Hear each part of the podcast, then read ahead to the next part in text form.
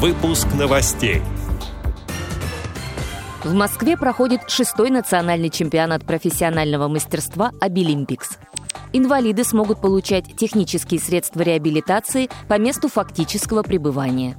Конкурс знатоков Брайля пройдет в Тюмени в онлайн-формате. Далее об этом подробнее в студии Ярославна Буслакова. Здравствуйте. В Москве проходит шестой национальный чемпионат профессионального мастерства среди людей с ограниченными возможностями здоровья «Абилимпикс».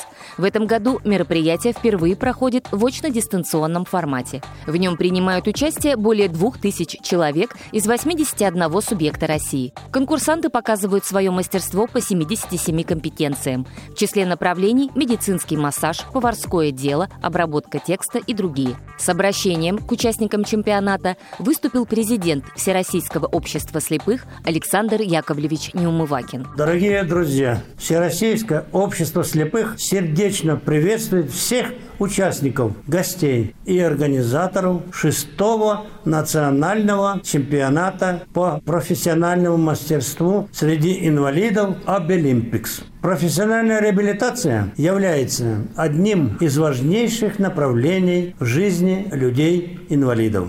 Проведение таких социально значимых мероприятий способствует эффективной профессиональной ориентации, созданию благоприятных условий для развития интересов и потребностей людей с инвалидностью. Выражаю особенную признательность всем организаторам, желаю всем участникам и гостям чемпионата доброго здоровья, благополучия и успехов.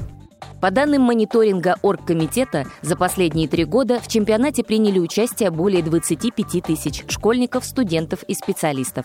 Добавлю, что за соревнованиями и выставочной программой можно наблюдать на сайте Обилимпикса. Инвалиды смогут получать технические средства реабилитации по месту фактического пребывания.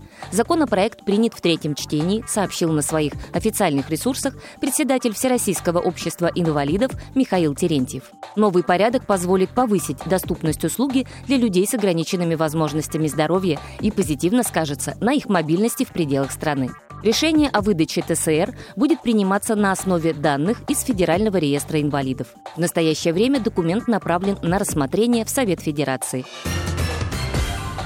Конкурс знатоков Брайля пройдет в Тюмени в онлайн-формате. В состязании примут участие инвалиды по зрению, владеющие тактильным дисплеем из Тюмени, Ишима, Елуторовска и Тобольска. Мероприятие состоится в режиме видеоконференции.